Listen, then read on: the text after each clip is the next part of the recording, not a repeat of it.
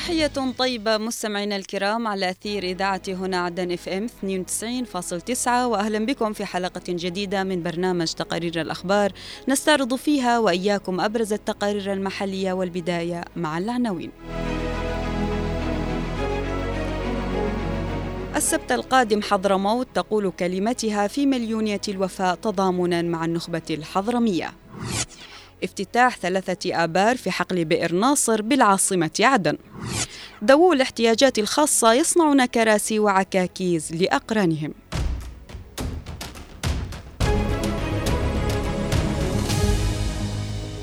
تتداعى حضرموت بكل شرائحها وفئاتها لمواجهة المؤامرات التي تتعرض لها اليوم وتؤكد تضامنها مع النخبة الحضرمية وها هي تستعد لإقامة مليونية الوفاء مع استهلالة الأسبوع القادم الموافق الثالث من فبراير.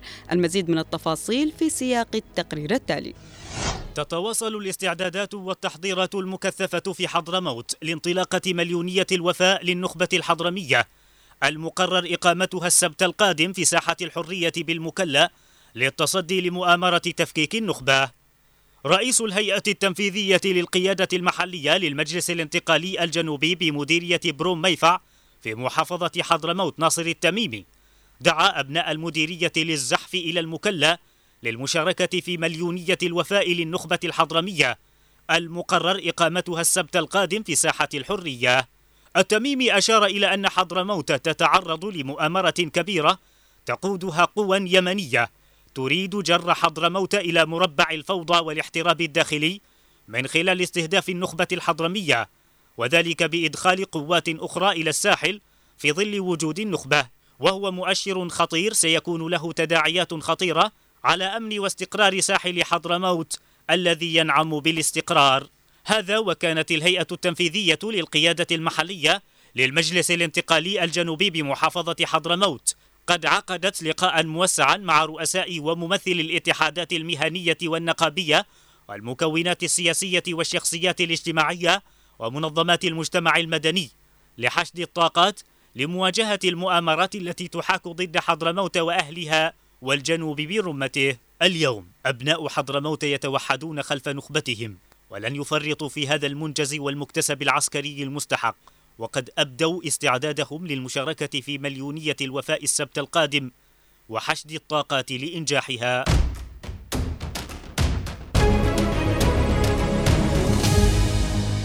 بدأت مؤسسة المياه والصرف الصحي في العاصمة عدن يوم أمس تشغيل ثلاثة آبار مياه بعد إدخالها للخدمة مؤخرا بحقل بئر ناصر الذي نفذته منظمة كير العالمية بتمويل من الوكالة الأمريكية للتنمية. نتابع التفاصيل في التقرير التالي.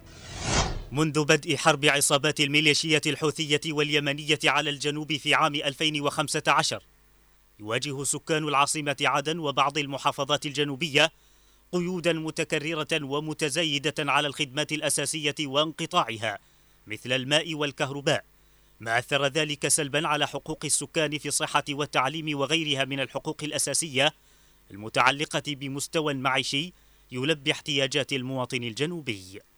وفي إطار الجهود المبذولة لإعادة الحياة وتعافيها من الظواهر التي خلفتها الحرب وتوفير الخدمات المعيشية أعلنت المؤسسة المحلية للمياه والصرف الصحي في العاصمة عدن تشغيل ثلاثة آبار مياه ودخولها إلى الخدمة في حقل بئر ناصر عقب إنجاز تنفيذ مشروع تأهيل حقول 5 و34 و49 في بئر فضل وتجهيزها بشكل كامل الذي نفذته منظمة كير العالمية بتمويل من الوكالة الأمريكية للتنمية.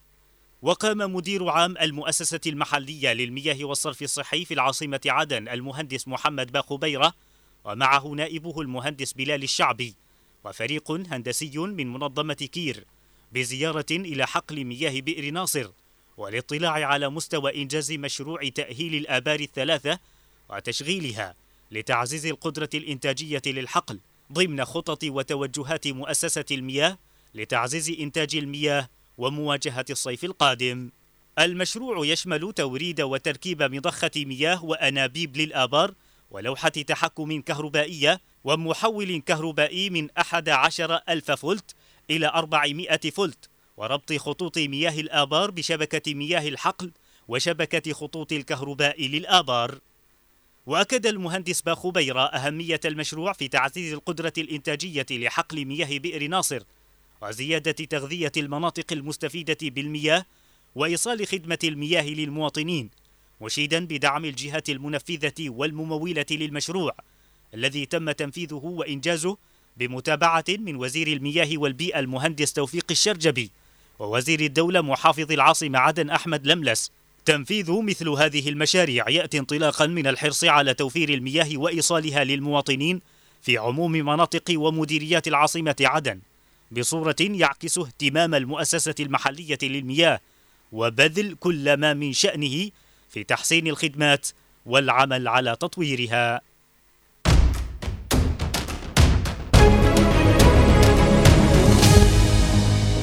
نفذ مركز التأهيل المهني لذوي الاحتياجات الخاصة بمديرية المنصورة في العاصمة عدن مشروع خدمة الكراسي المتحركة والإدماج الاجتماعي للمعاقين لكافة المحافظات. تفاصيل أوفى في سياق هذا التقرير. تقتضي الضرورة الاهتمام الكبير بذوي الاحتياجات الخاصة والرعاية الكاملة من قبل الدولة بهم ليتمكنوا من الحصول على حقوقهم كافة بما في ذلك حق التأهيل دون مقابل. وفي هذا الإطار نفذ مركز التأهيل المهني لذوي الاحتياجات الخاصة مشروع خدمة الكراسي المتحركة والإدماج الاجتماعي. مديرة المركز ليلى باشميلة قالت إن المشروع يتمحور حول الدعم الاجتماعي وهذا أول مشروع يتم التوقيع عليه مع مكتب الشؤون الاجتماعية ومنظمة الصليب الأحمر الدولي ومحافظ محافظة عدن. وأضافت أن المشروع يهدف إلى دمج ذوي الإعاقة في كافة مجالات الحياة والمجتمع حيث تم توفير الكراسي المتحركة بكافة أنواعها وفقا للحالة المستفيدة. باشو ميلة أشارت أن المستفيدين من المشروع هم من ضحايا الألغام وضحايا الحرب في مناطق النزاعات السياسية والحوادث وغيرها من الإعاقات الخلقية. مؤكدة أن المشروع استهدف طلاب المدارس في درجة أولى والرياضيين ذوي الإعاقة وتم إنشاء فريق رياضي في محافظة عدن يشمل كرة السلة وكرة الطائرة مع تزويدهم بالكراسي الخاصة التي يتم تركيبها على ضوء الاحتياج الفعلي لكل إعاقة من الإعاقات. وتؤكد حرصهم على أن تكون التركيبات بعد أخذ القياس من الفيزيائيين الذين يعملون في القسم إضافة إلى كاتالوجات موجودة مشيرة أن كل العاملين في الورشة هم من ذوي الإعاقة. ويعملون في تركيب الكراسي إضافة إلى صناعة العكاكيز. وفي ختام حديثها عبرت باشو ميلة عن أمنيتها باستدامة هذا المشروع لكونه حقق الهدف المنشود وهو الدمج الاجتماعي وسهولة توفير كافة الأنشطة لهذه الفئة.